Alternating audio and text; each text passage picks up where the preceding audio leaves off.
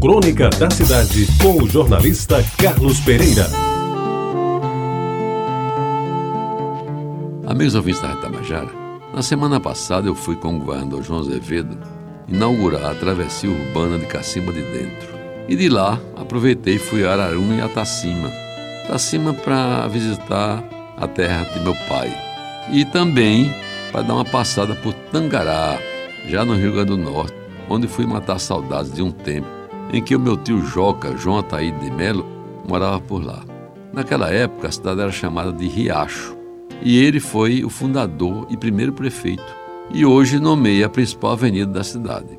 De quebra, ainda fui ao cemitério e orei por ele e sua filha Nilda, minha prima, que também chegou a ser prefeito da cidade. Sobre ele, eu escrevi há alguns anos uma crônica que hoje reproduzo em sua homenagem. Ele chegava sem avisar, mas sempre era muito bem recebido. Geralmente sua chegada coincidia com a hora de ir para a cama, aí pelas nove da noite. Às vezes vinha de trem, outras vezes usava o velho ônibus, mas preferia mesmo era pegar carona nos caminhões que vinham do Rio Grande do Norte para Campina ou para João Pessoa. Meus amigos, o fato concreto é que a chegada de tio Joca era uma festa para todos nós. Não apenas por ser uma pessoa muito querida, nos seus mais de 1,80m, muito alto para os padrões daquela época, mas também porque a sua presença significava uma melhoria substancial na comida da casa. Eram mantas de carne de sol, quilos de queijo coalho e de manteiga, doces mais variados, dentre outros mantimentos a reforçar a dispensa da casa. Além disso, havia as novidades que somente ele sabia, em política, religião e até nas novas descobertas da ciência coisas a que nunca se soube direito como ele tinha acesso. E como a casa da gente era muito pequena, tio Joca ocupava a melhor rede, havia mais de uma, é claro, na sala de jantar, armada de tal forma que não perturbasse aqueles que fossem se servir à mesa. É bom dizer que o ilustre visitante se levantava antes de todos e, quando aparecia, já tinha se servido do único banheiro e tomado seu banho frio, tirando de cuia a água quase gelada que se guardava no tonel, naquele compartimento que modernamente se chama de box. Quando eu saía da cama, ele já tinha calçado suas botas, pretas e bem lustradas, guardando uns pés que imagino hoje teria o número 46 por aí. Já tinha tomado o primeiro café que minha mãe lhe servia antes das seis da manhã e começara a fumar o charuto Swerdiek, acho que era esse o nome da marca, holandês da melhor qualidade que ele comprava a um fornecedor de cabedelo e que vinha nos navios, claro. Às vezes, o charuto era trocado pelo bem acabado cachimbo, do qual saía uma fumaça que de tão cheirosa ninguém tinha coragem de reclamar. Ele vestia calça de mescla bem passada e camisa do mesmo tom. Os cabelos pretos e lisos, bem penteados, sobre uma cabeça arredondada, da qual sobressaía a face de tez queimada pelo sol do sertão e um bigode vasto e bem cuidado.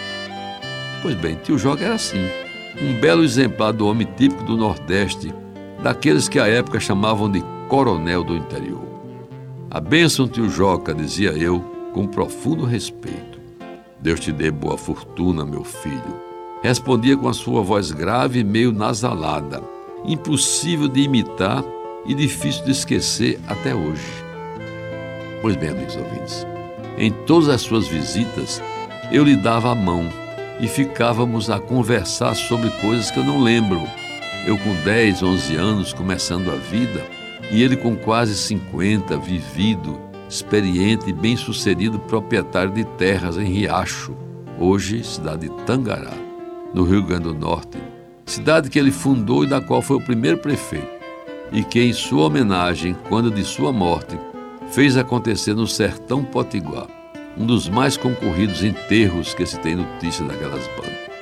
Hoje, ao recordar sua austera figura, destaco a influência que ele teve na minha vida e relembro com saudade a resposta original que dava ao meu pedido de bênção e que depois de tanto tempo ainda ressoa nos meus ouvidos. Deus te dê boa fortuna. Neste final de crônica, eu aproveito, e não podia ser diferente, para enviar uma mensagem de parabéns a um grande amigo, Ricardo Vieira Coutinho, que hoje faz aniversário, escorpião como eu.